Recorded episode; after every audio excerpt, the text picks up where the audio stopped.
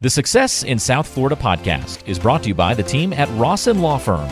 If you need DUI or criminal defense representation, call the Rawson Law Firm at 754 206 6200 or check the description of today's episode for more contact information. The Rawson Law Firm, helping good people when bad things happen so they can achieve their best futures.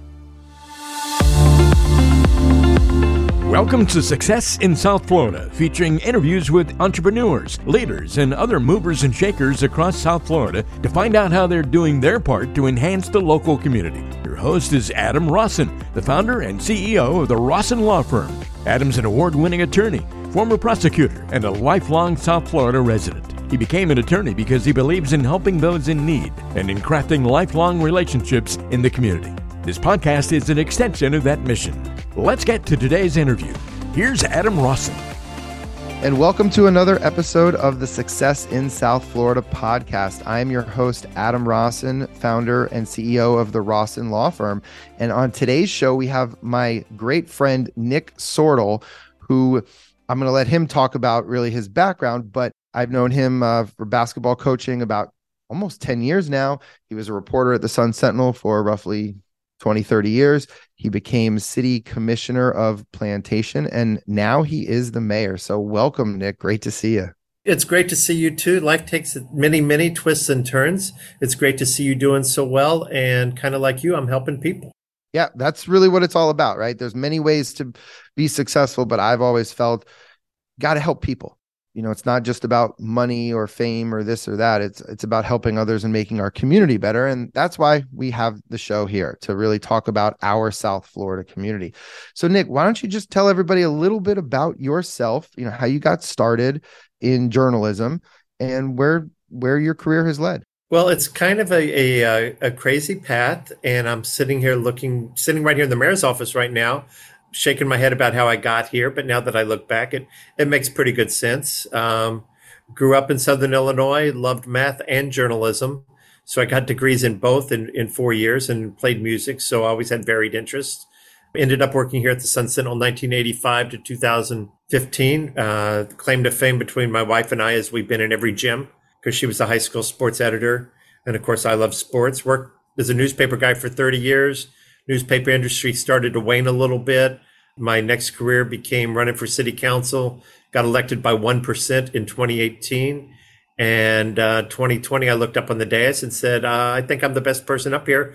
I should be mayor. And so uh, I ran in 2022 in November, and I was elected mayor 61% to 38 against the incumbent. Wow. So especially with not really having a personal background in uh, politics right? So yes. but before we before we get into that i, I kind of want to go back to how we met. So we met all over 10 years ago now. Oh yeah. time really, time really does fly. Yes. we, we met over 10 years ago when we were both coaches at american heritage in plantation. So has coaching always been in your blood? Oh absolutely. My my dad was a basketball coach in a small town in illinois it was basically Hoosiers. Um, I had the keys to the gym since I was age six or seven. And when my dad died, they named the gym after my dad. It was Mike Sortal Gym. Oh, that's and when amazing. My, when my dad died, we had Mike Sortal's funeral in Mike Sortal's gym uh, about nine, wow. uh, 2014. Wow. So I'm a coach's kid. And then when I came down here, I got an opportunity and I learned a lot from coaches here. You're always learning, Adam. You know this. You might have one or two coaches that are your Buddha, but every take, we're so competitive. You're going to take a crumb of info from everybody possible to get where you want to go. Right. Absolutely. And we had some great times at American Heritage. You know, we won states in 2014, and yes. you pretty much have coached, I think, ev- at every single level at American Heritage and throughout South Florida. Is that right? Yeah, a 30 year career, 1990 to 2020. I went from Cardinal Gibbons freshman, Cardinal Gibbons JV, American Heritage JV assistant and varsity assistant, then to Heritage JV assistant mainly. But I, uh, like you, if you see a player you can help, you're going to stick your nose in there no matter what level. And then I went back to Heritage to St. Thomas for four years before Council came along. So oh, it's, nice. it's it's like you, it's rewarding, and you know we'll talk about it later, I'm sure, but I'm actually more of a coach than I am a journalist now that I'm mayor. That those are the, the techniques I apply are more from basketball. Every day feels like game day here. Um, and journalism, of course, is a great background for looking at things level headedly, but I'm more of a coach than anything. Right. Yeah. And I feel the same way too as as I've grown my business. It's a lot of the lessons that we that I learned are applicable uh, in, in, every aspect of life through through sports, but really through coaching. And I always like to say just my decision to start coaching at at 23 when I was in my second year of law school at UM Law was one of the best decisions I ever made. I didn't yes. treat it as a hobby. I, I treated it as I was a professional coach and just the people that I met, the lessons I learned, and you know, I'm learning every day, right? Just like you, yes. just like everybody, and just it, has been one of the most amazing, best decisions I ever made in my life. It's got to be no ego amigo, always, right? No ego amigo, and um, we all did a little sliver of the pie, and, and sometimes it's it's just like team sports. There's the guy on, on the bench that gives the guy the pat on the back, and then there's the guy playing and you know then there are people who make the baskets but you need every single one of them. And that's what i loved about at heritage our, our head coach charlie stevenson actually was pretty encouraging about us being involved. He didn't overwhelm us and micromanage in what we do. He, he realized that we had abilities he may not have and we got to deploy those. That's right. He, he was great uh, you know that the the last few years we kind of had a offensive coordinator, a defensive coordinator. I mean, it, it, was great the way that, that that he kind of managed us and just let us do our stuff. And I mean, we had so much fun. Yeah, it was, it was but great. we ourselves had to be coachable too. Right. Oh yeah. Yeah, yeah, okay. yeah. And that's what I'm learning now that I'm mayor too. Is I have to. I mean, I'm, um, as mayor in, in Plantation, they have what's called the strong mayor, meaning I actually run the city, as opposed to most places which has a city manager. We don't have one here, but that said, I got to listen to my police chief and my fire chief and my finance person and allow myself to be coachable because um, they've been in the business a long time. And there's a reason they've been in it, you know? Oh, yeah. Especially you as, I don't want to say the newbie, but definitely yeah. you, you don't. And I know, and I know you covered politics for some time at, um, at the Sun Sentinel, right? So you've been around it, but you haven't been in it, in it behind the door really making yes. some of the tough decisions. Yes. So I loved being a journalist for 30 years. I was an editor for a while and then I was a writer. I actually never was assigned a city beat or city government. I did more human interest and parks and, and it ended up being entertainment at the end. But, right, but I remember I the learned, gambling. Yeah. The gambling stuff was great. Yes, they opened all these casinos, and who's going to cover them? Well, the boss, the editor, called me in and said, "You're the new gambling writer." And uh, and so for research i played poker a couple times a week. And that's another great trait to have is understanding people. And part of that i, I credit to poker for 10 years of of sitting there and and realizing that poker isn't player versus cards it's player versus player. Yes. Yes. So, so i can tell when somebody's insecure. And actually during meetings now if i see somebody insecure i will actually call them out and ask them to talk about what's on their mind because a lot of times they're their anxiety, there's there's a good reason for their anxiety, and, and I, I, would rather not mess something up in the city where we can prevent it. So, but journalism, I, I got to listen to things, and I've have 30 years of institutional knowledge about the city, and I got to see different things. It's such a great job if you have a curiosity, and it looked through the world at the world through kind of a sense of wonder, a childlike sense of wonder. And I, in the name of journalism, you could knock on anybody's door and ask anybody anything. So um, it, it, was really fun and really rewarding. I wouldn't trade it for anything. Right. Similar to trial lawyers, you know, our job is to yeah. ask questions and ask questions, right? And yes, so I always like to tell our, our people it just boils down to who, what, where, when, why, how, and keep going. Yes, and and, and, and you got to learn to read people too, right? Right. Oh yes. Oh yes. Especially whether it's a, a, deposition, whether it's a trial, whether it's a negotiation with the prosecutor, a motion with a judge, Uh, even with the client when you first meet with that client and their family you have to build trust you have to get to yeah, know them true. you have to get them to open up to you because at the end of the day for us what we do in criminal law I don't care. There's no judgment. We're here to help people. But right. you can't help unless you have that trust and the open and honest conversation. Not just honest, right? But open yes, and yes. honest and, and you're probably like me. At the Sun Sentinel, there's a thing that I would call the one person wrong story. The person would call me up about how the system messed them over and how things didn't happen. And I get that call here now at City Hall about somebody's permit who get denied. And usually when I get that story, they're not telling me the whole story course. When you get when you get the story from somebody about how they were wrong, usually when they give you those details, Adam, I bet you they're leaving out things. Right, right, yeah. And part of it is being that sleuth, being that yeah. investigator or detective. yeah, really un- unpack it. Yeah, yeah, yeah. But people are the best. It's I'm sure it's the same with all this in all three facets. The best thing about the job is the people, and the worst thing's the people. Yes, yes, absolutely. Yeah. You know, Yeah. At our firm, we, we live for our people. 95% of our clients are amazing. They're fa- them, their families, Yes. the impact that we make. And then we have a few that just are difficult or going through a difficult time. But Yeah. what I can tell you, what, what we have done from more of a of a marketing perspective is we try to attract and repel. So we we've gotten Mhm. really good about which clients work well with us and, and which ones we can be the best lawyers for. And we're unapologetic about that. So if it's a client that we just we're not the best for, we have we know other lawyers who are Yep. better for that particular client. And it's about attracting and repelling. Yeah, Because yeah. at the end And of the day, we want to be able to help. Right, So- right. Uh, very much so. Yes, very much Now in so. politics, I don't know if you can do that. Right. Necessarily. No, and, and I tell everybody, you pay my salary. Hundred thousand people or so in plantation, and uh, it doesn't matter if they're red, blue, purple, or whatever. Doesn't matter if they voted for me. We want to help them. Right. Well, I believe Plantation's the fourth largest city in Broward. Is that correct? It's up there. I, I think. I Um, know Fort, Fort Lauderdale, Lauderdale- Pembroke Pines, Hollywood, and, and I'm pretty sure Plantation or Coral Springs is we- fourth we- or I think so. Yeah, I think so. So yeah, Oh. Got a lot going on. We're in the center of the city, and uh, you know, people care. Same thing. Traffic development, those kind of things. But my real focus is it's it's like coaching again. I coach 14 department heads, fire chief, police chief, uh, accounting, HR, planning and zoning, building, all those types. And then they'll coach the rest of the 850 employees we have. And, Right. and my favorite word is encourage. okay, mean- let's talk about that. You take the word encourage, and if you remember your Latin, or write it down here, in is a prefix meaning to give. And courage means the word courage. So when you encourage somebody using the actual uh, verbiage, you're actually giving them courage. When you think Okay. about it, they, I that like did I knock that one past you? Or you you fielded that one okay? Oh, I got it. I, I Okay, think that yeah. was an easy, an easy throw Yeah. from a shortstop to Okay. first base. There. That was, was a, that was a nice, easy one. But no, I, I, I completely agree. Yeah. Now, for you, Nick, right. how specifically has your life growing up in sports just really influenced your leadership style as mayor right and what specific is there a is there a thing that Yeah. you can think back maybe one or two stories or instances that you're like wow this is the big lesson that i learned Well, well, the biggest one I learned is there's always a way.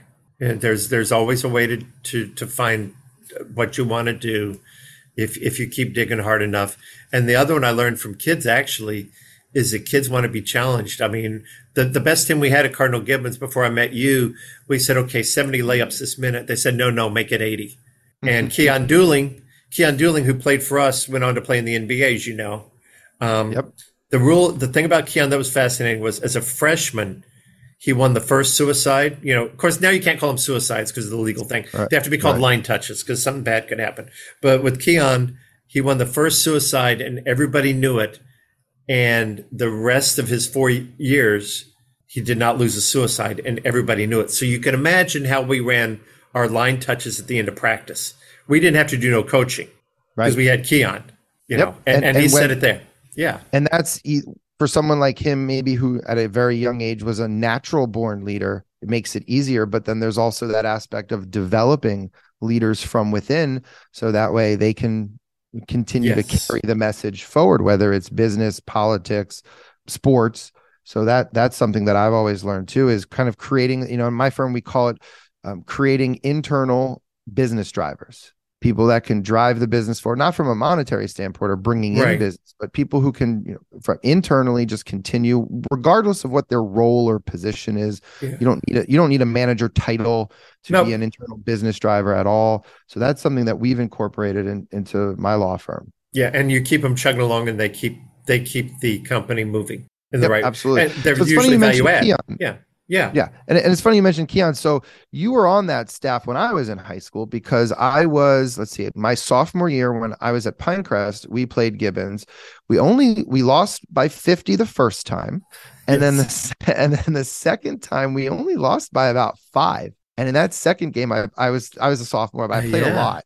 Came off the bench and played a lot. And but I, I do remember Keon uh, dunked on me pretty badly. oh, you weren't the only. That game was at Pinecrest, wasn't it? Yeah, it, yeah I can't I remember that. The, the, I absolutely we, remember that. Now that you mentioned, I didn't know you were on the team. Obviously, but, I, yeah. I I was on that team. I was probably the eighth man. Um, that was I got I started that year on JV and then I got pulled up to varsity and I was definitely I was in that rotation. I know at the end of the game, I, I made a three pointer right in Ryan Shealy's face. He had a great career at, at UF yeah. baseball. And I think we ended up losing by four or five. And it was just too little, too late. But that that was an amazing, amazing game. Yes. Major yes. Parker, um, you know, Keon.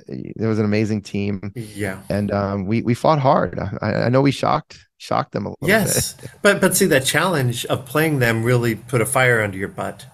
And and, oh, yeah. and and so it got you to overperform almost. Oh yeah, well we were very upset that we lost by 50 the first time.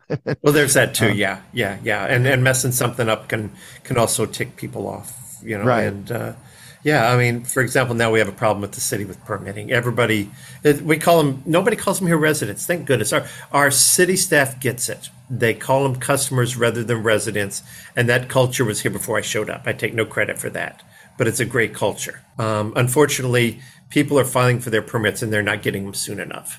So we're having to do yes. some corrections. We got to find a way. And first thing we did was uh, put it into numbers. We have this many now. We want we want to only have this many open by the end of the week. So like a scoreboard. Like a scoreboard, absolutely. Right. You got to you got to so measure that, things. Yeah. Right. And so what I heard a few years ago that's always stuck with me. It's called Pearson's Law. Have you heard of Pearson's Law? Remind me. So it's that which is measured and reported improves exponentially. So it's about having not just the metrics, but having that scoreboard, that jumbotron, uh, if you want to even go with the sports analogy, yeah. and have that there at department meetings for everybody to see because it's just it's there and, and it's going to affect performance. So the fact that you guys are doing that, that's great. Now, is that something the the delay is that from COVID or is it just kind of city bureaucracy, city politics? Um, boy, oh boy all of the above. It's not COVID. It's it's not COVID. I've I've learned this when we talk about campaigning. I'll tell you what I did, but I met a lot of people campaigning, and the number one thing they said was permitting is too slow, and so we don't communicate when we have fixes to be done. But the other part is the public doesn't know what they're doing. But that's on us to educate the public, isn't it? Right. Yeah. Absolutely. So I, so that's I completely agree. From my point of view as a journalist, that's where it really comes in handy. Is is if they're not getting the message maybe it's not on them. Maybe it's on the guy giving the message. So that's right. what we're looking at. You know, how, how can we coach up? Uh, look, anytime anybody needs a, a, permit, it's under duress, it's under stress. It's like the dentist. You don't you don't really want to be there, right? You right. don't want to be in permitting. So, well, you're so talking that, to the son of a dentist, and I, and okay. I right. So so how do you control that? So you know, we're looking at you know, do we make videos? Do do we get concierge permitters? You know, people like you and me. Awareness yeah, we don't know anything about permitting for crying out loud. And we go in, oh, I needed a fence for that. Oh, who told me? Yeah, no, no, I, I completely agree. And one thing that you said earlier that I want to really talk about is you said one of the lessons you learned is there's always a way. So in our firm, we call it get to yes, right? And and we basically say, hey, if there's a wall, dig a hole under it, walk around it, blow it up, climb over it, figure it out, get to yes. So um, what do you do and what have you done to coach up your 14 direct reports in the city um, to always find a way? First off i meet with them every every two weeks and, and i'm still in the beginning stage. I'm only you know three or four months in. So um, i'm still evaluating on, on what we need to fix and everything. And, and but they know i'm there for them the other mayor was more insecure and, and like to beat people down. I like to lift people up and that culture's been very it's been very noticeable in city hall. People come up to me and say it's just so different in here now. I can actually talk to somebody and not feel like i'm getting yelled at. So number one thing is tell them it's okay to disagree with me. And i tell them that. If you think i'm wrong it doesn't matter what chair i'm sitting in. You got to tell me because the public's going to find out anyway. Right. so so that there's more of that than than the actual look they've been doing this most people to become a department head say in parks and rec that means you're a park supervisor, then a coach, then a field maintenance guy, and now you're the director. So you put 15, 20 years into parks.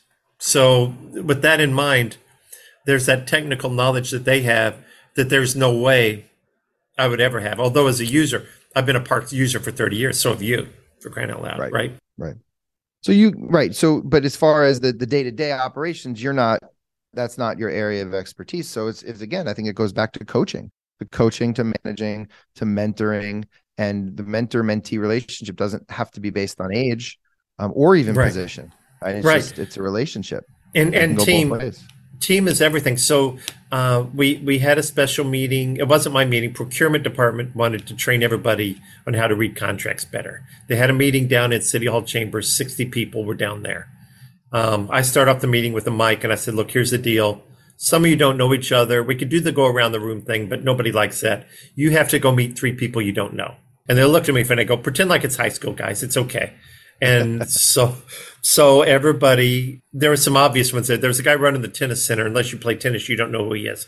The person running the golf course, you don't know who she is.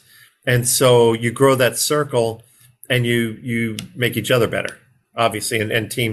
And that's what team does. It's back to Keon and the suicides, right? The people internally, well, look at FAU for crying out loud. They play for each other. I mean, they love the coach, but they're playing for each other. They amazing. really are. Right. And It's absolutely and amazing. and they want it for their friends as much as they want it for themselves. right. You know? Oh yeah.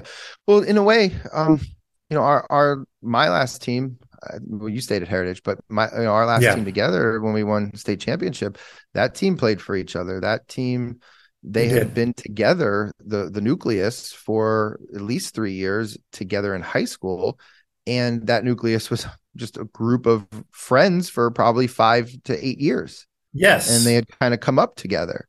So it wasn't just a mishmash hodgepodge of people us putting together. This was you know people that had had blood, sweat, literal Yeah. tears together um, for many, many, many, many years. Yes, and and you look at it, um, you know, the two years before we got to the states, the year before we got to the state final, and then we finally won the championship.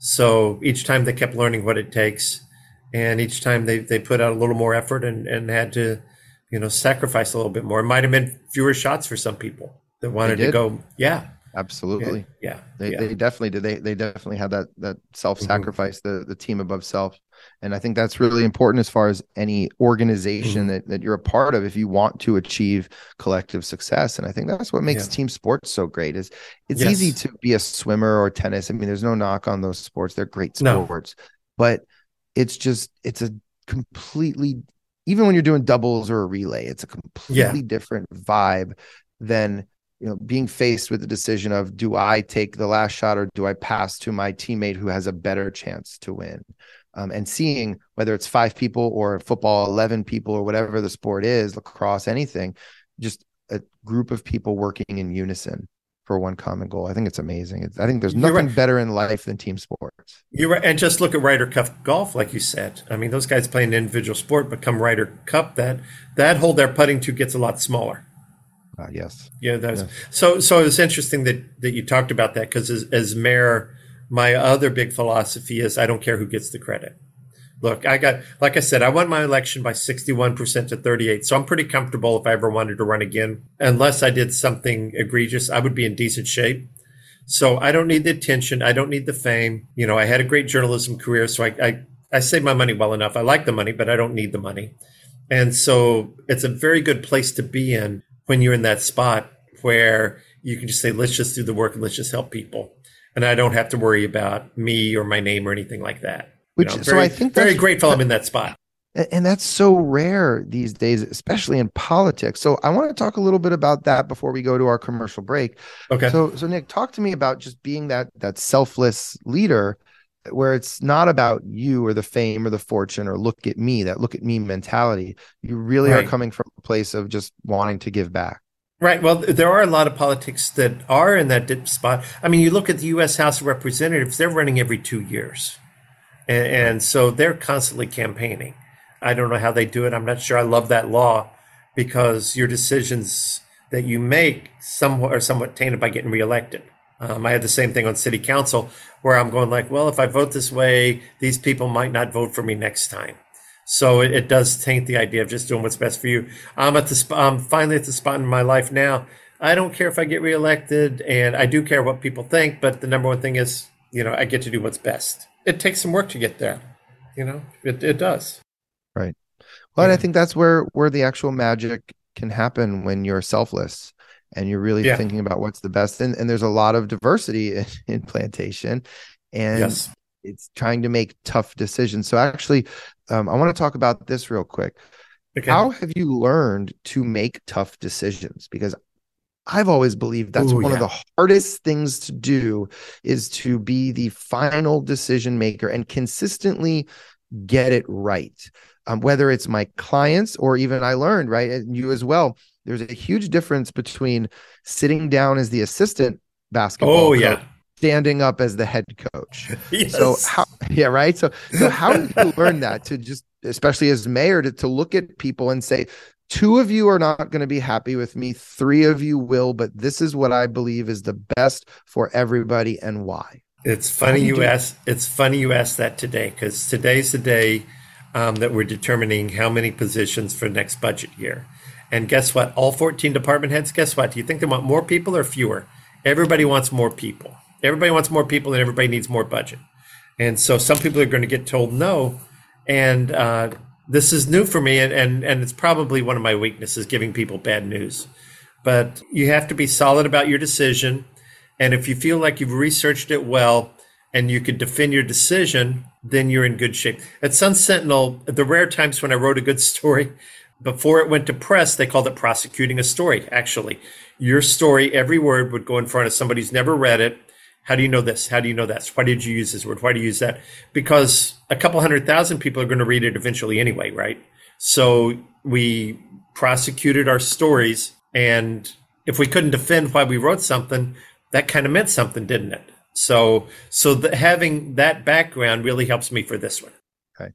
And is your approach going to be that iron fist of this is my decision and it is what it is or are you going to meet with people individually and kind of counsel them and coach them and explain like oh. data and logic or is it just more emotions? Well, well you play their emotions. Yeah well again this is where journalism comes in handy because there's black and white but there's so much gray in the middle and that's what makes a good story. Everybody here can make an argument for their jobs or for their positions that they need but then also i have to make an argument for taxpayer dollars, and there's going to be a limited number to that if you know, presuming you don't raise taxes, which is usually off the table. Um, so you give everybody their say. You talk to people that might know as much as you, and then you got to make your decision. And and uh, you will lie, lie at the ceiling, you know, staring at the ceiling at night now and then. But um, that's the uncomfortable part of it. And we, you know, you knew that when you got your job, and I knew that when I got this job that there would be days like and basketball coaching when it was cut day we didn't have it at heritage as much but right. when it was cut day you boy those days were not fun. Absolutely. Not yeah. not fun at all to look at a kid and say i'm sorry but right. Yes. And yeah it is. So all right well nick what we're going to do is we're going to take a very quick break to hear from our sponsor and we'll be back and i want to talk about how you won your election your strategy and the role that mentors had in your transition into politics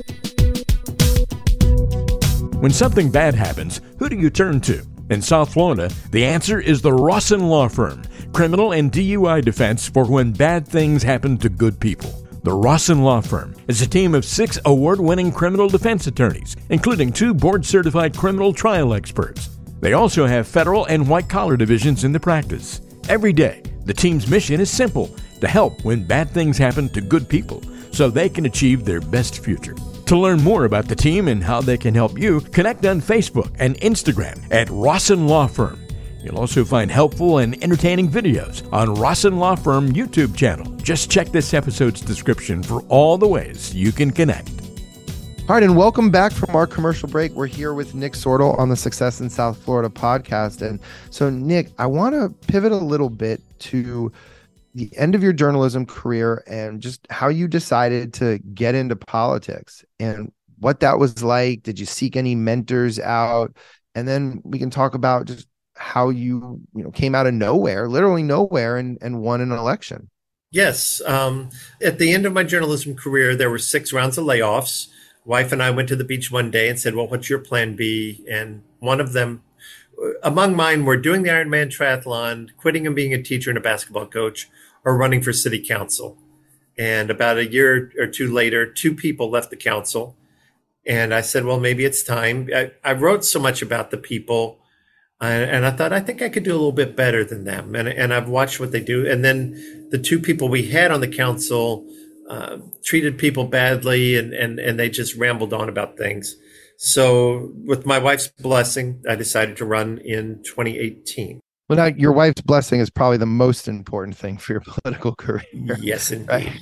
She, she, she went, went, from hell no to hell yes. Okay. We, we, now, yeah. How how did you get that to happen? Did you have to campaign with her or, or campaign to her to get her to approve? Yeah, yeah. So um, she wondered how it would change her life and everything, and and we talked about it. Council's a part time job, mayor's a full time job. Where I'm, I'm, at now, I work eight to four thirty every day, but back then I, I was uh, it's part time. You do it when you wanted to, and and she bought that in bought into that pretty quickly. The spot I was running for looked like it was going to be open and nobody else was going to file because you could take a four year term, but the one I was going for was a two year term because the guy had quit okay. mid mid season. And who wants to do it again? But I but I did, and I ran for it, and it was Jerry Fadgen's old seat. Jerry ran for mayor, and Jerry died on Memorial Day of, of the year of the election. So um, his son decided to honor his father's legacy by running for the seat Jerry vacated, which meant he ran against me. And it's a very popular name in politics and a heck of a story, right? A father following his son after his son died. A lot of people love that storyline. So I was an underdog and I knocked on um, 7,000 doors. I knocked on basically 100 doors a day for two months. And people vote for you if they know you. It's, it's like you with your firm. If somebody's under duress and they need a criminal defense lawyer, they're going to call somebody they know, right? Right. It's about so, know, like, and trust, right? Yes. Yes. So people, it didn't matter if I was red or blue. You cared enough to knock on my door, sir. I'm voting for you.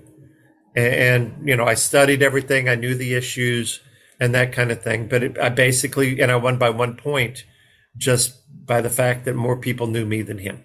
To tell you the truth, I would love to say I'm, I'm a great politician and everything, and it was just a matter of I put in the time, and he didn't think he needed to actually. He took me a little bit lightly, and he'll admit that now and now he's on council, and, and we're we're pretty good friends. So okay, so it worked so out for everybody. It worked out for everybody. I got reelected after the two year term to another two year term in 2020. So in 2022, I had two years left. Do I give up those two years and run for mayor? That was a big conversation we had at home, and um, we decided, yeah, I'd run for mayor. And I knocked on 100 doors a day for 100 days. And, and okay. so there are so many people in this city that says I voted for you. You knocked on my door. I bump into people. Um, they've seen me. But the other thing I did, which is important, is the main p- Facebook page here is Plantation Nation. 25,000 people follow it. And I answer questions and I solve people's problems on Facebook. And people know me on Facebook and next door because if they have a question about the city, I either tell them who to call or I try to answer it for them. And social media is everything in terms of not just pimping yourself out, but genuinely helping people and giving people right. answers and making and, yourself accessible. Yes. So whether, whether it's old school knock on doors, because even, uh, what was the story that I think 30, 40 years ago, Lawton Chiles did that, right? When Walking Lawton. Yeah. Right. Right. You know, when I was a kid. um, so that, that's kind of the old school and, and sometimes old school becomes new again. Yes. Um, and, and so there was an employee survey with the current mayor. 38% said, I found the mayor approachable, which meant 62% said the mayor is not approachable, meaning they would be scared to walk up and talk to her. That, that that's a big problem. High. Yeah. Yeah. That's a big problem. If only 38% of the people feel like they can talk to you, that's a problem. And, and first off, my nature is better than that. But second, I realize that. And, and I uh, also realize the employees in the city mean a lot. And so I got to know all the employees because, because if you don't know anybody and people are running for office in Boca Raton, and you know somebody who works in the city you might go, "Hey, is so and so better than this?" Right there, exactly. your reference points.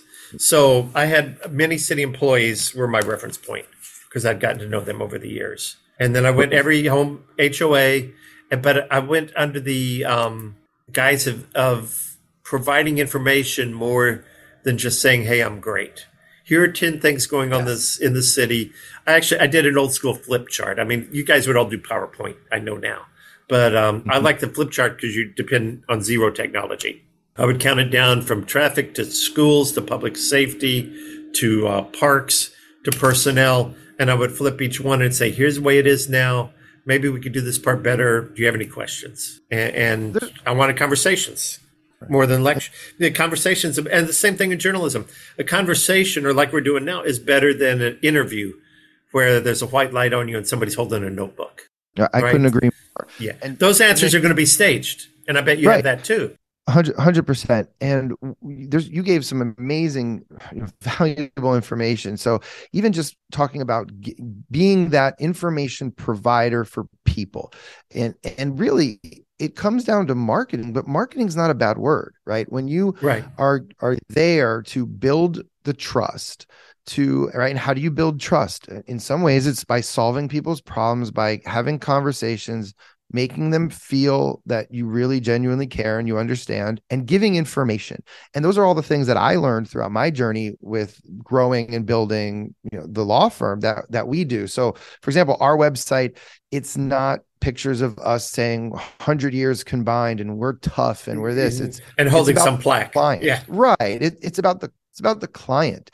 It's about yeah. giving them information holding their hand educating them. We educate all of our clients through this process because they're they're scared, they're terrified. I, I love the fact that you've been able to talk about some of these things, um, and and really, you know, you, the hustle, but not just the hustle, right? And making it about you, you made it about the people.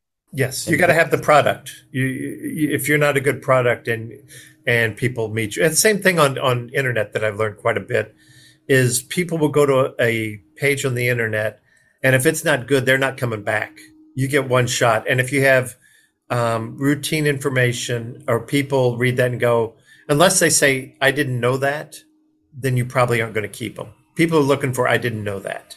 If they can okay. answer that after talking to you, you know, so, so, and, and I had good spent, mentors. I had right. really okay, good well, mentors. Yeah. Well, before we get to the mentors, okay, I, I want to talk about two months in the, you know, the, the dead heat of summer of you knocking on door. Well, really, there's we have nine months of summer here.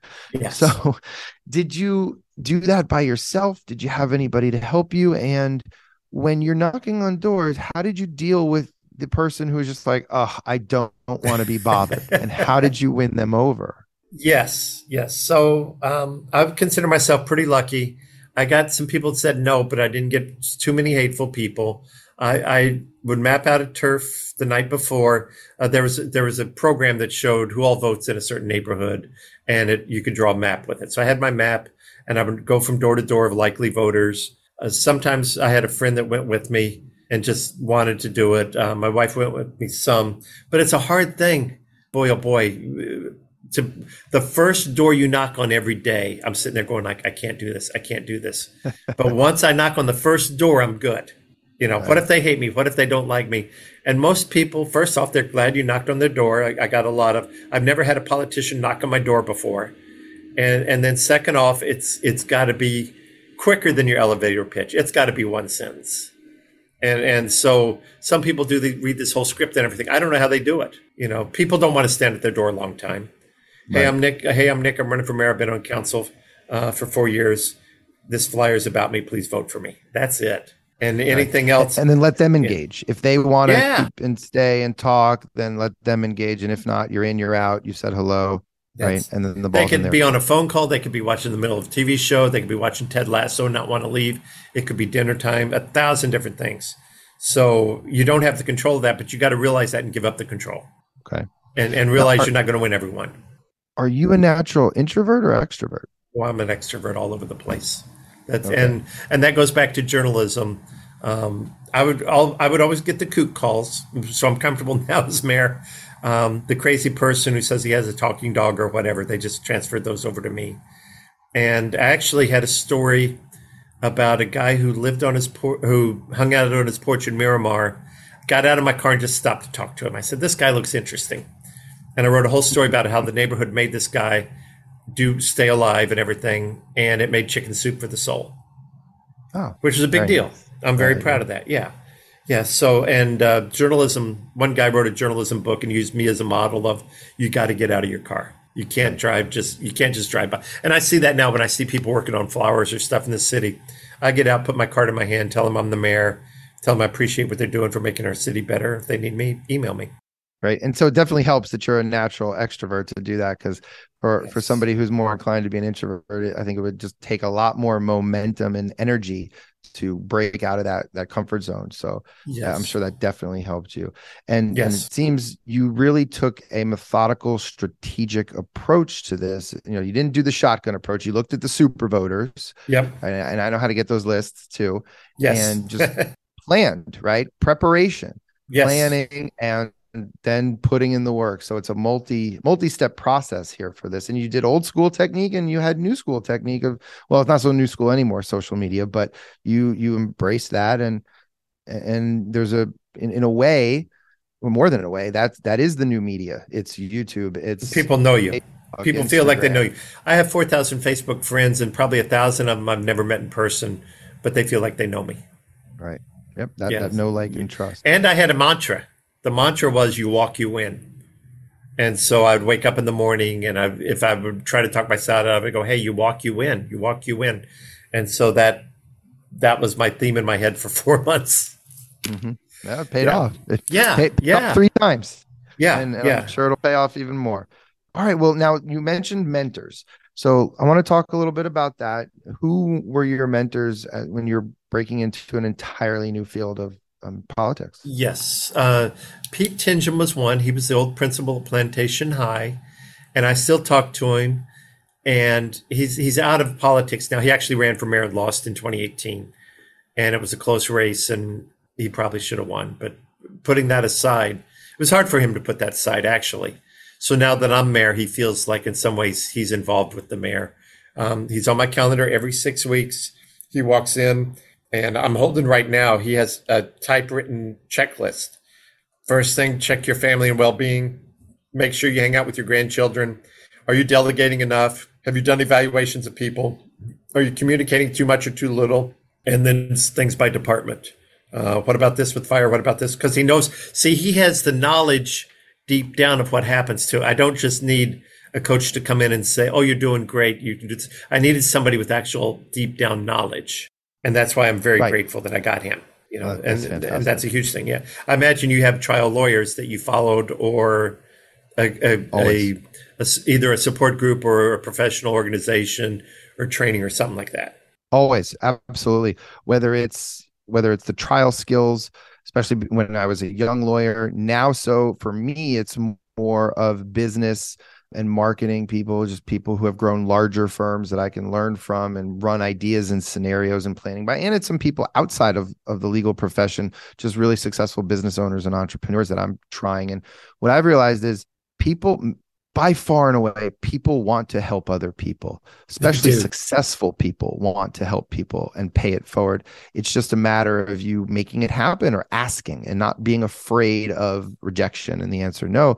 So, one of my goals over the last few years was to develop a, a bunch of mentors in different areas. And, and I was deliberate and intentional about it, uh, just like you were deliberate and intentional about your plan yes. to paint and that that helped me tremendously. And even as a young basketball coach 20 years ago it, it was the same thing. It was okay who can i know? Who can i meet? You know, i was a law student and just right. took the chance to say i want to get into coaching and i want to develop mentors in this field.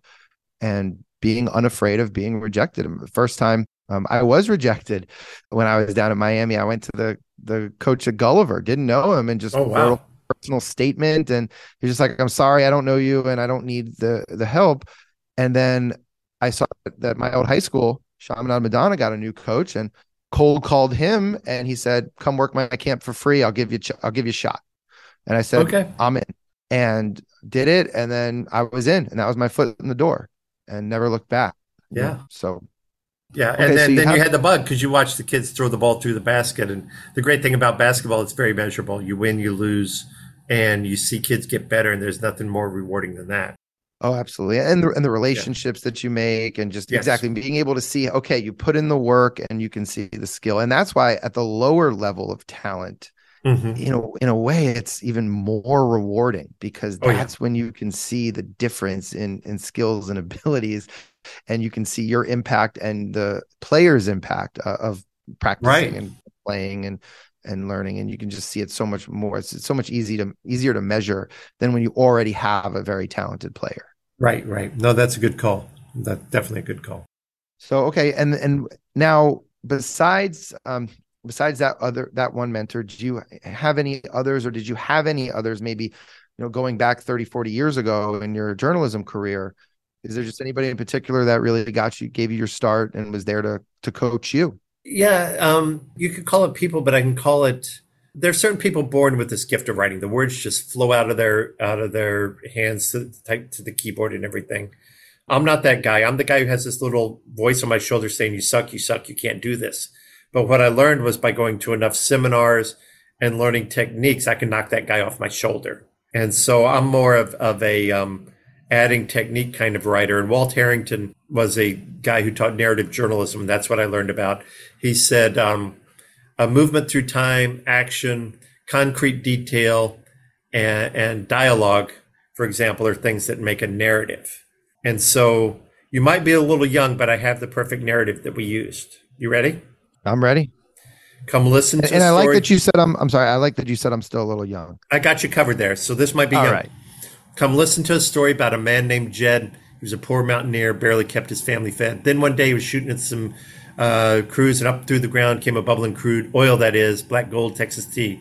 Next thing they know, said Jed, move away from there. So there's dialogue, meaning, action, and that was Beverly Hillbillies. If you didn't know, I'm sorry. Okay. Uh, Fresh Prince No, of Bel Air is but- Fresh Prince of Bel Air is probably more the one of yours. I said "Smell You Later." Uh, the the theme song in the opening of Fresh Prince of Bel Air is actually a narrative, and so what you learn by doing that is I learned when I didn't have good stories, how can I pull it out of my tail? And narrative techniques is what got me there.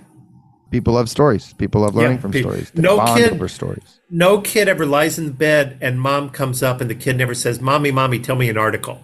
What do they say? Tell me a story. Right. right. Yeah. And so that that brings up uh, something that I learned recently from a marketing perspective is the hero's journey. Right. Go ahead. So it, the the hero's journey.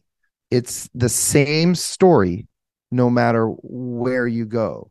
It's the Iliad, it's the Odyssey, it's Star mm-hmm. Wars, it's you know, it- it's true. it right and so from a even from a marketing standpoint you're telling a story and what we do what we've learned the technique is we as the lawyers are not the hero the client is the hero we are yoda Yeah. and yoda's great but the client is luke skywalker the client Yes. is the hero and and it's um you know it, it, goes back to ancient greek and roman writings the the hero's journey It's got to So, be their um, story. You're right. It's got to be their story. Yep. It can't be your story. That's interesting. Absolutely. So Yeah. yeah. Yeah. So you know, obviously we, we talk we talk about ourselves. You need to know who we are Yeah. as people and as lawyers, but it's all about the client, Mhm. All about all about them and, and probably the same, all about the residents, right? The- yes, you know, and and you and you're right. You get in interviewing, they call it. You got to give a little piece of you, and the better interviewers give you details of them that they connect with, just like you do as an attorney, saying, "Oh, I had a bicycle too," and just like coaches, you know, as you get to know, not in the middle of practice, but off site, saying, you know, I played too, I missed shots, and you give them a way to identify with you and connect with you. Yep. And I'm really good at that. I'm really because I'm a because I'm a resident, and a customer, and a user in my city here. Uh, a lot of the things are, that any people are inquiring about are things I've I've experienced. So I'm pretty lucky that way. Ex- exactly.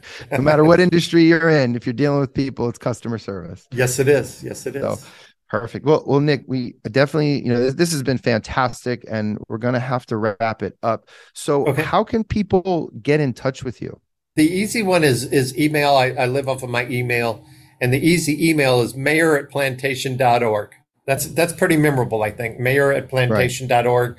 Uh, send me ideas. Send me uh, things that your city is doing that maybe my city should be doing. Send me things your city isn't doing well, and let's see if my city is doing it. Because I know it's this obviously reaches well beyond plantation. So, um, and we all help each other. You know, I, I call mayors, I call any anybody. There's a Florida League of Cities. We all help each other. 411 cities, by the way, in in in Florida. If you were curious, Oh wow. and and we all um, and the average population is 5,000. Just so you know. So we are obviously outliers here. So Right. a lot of small cities up there, and so we help each other. Exactly. That's all I got to say. And and Facebook. I know you're very active on Facebook too, Oh, yeah. so they, they can find you there. We can get your four thousand up to maybe five thousand. it's all good. It's all and good. and join the Plantation Nation uh, if you live in Plantation that that Facebook group because you're you're very active. So great.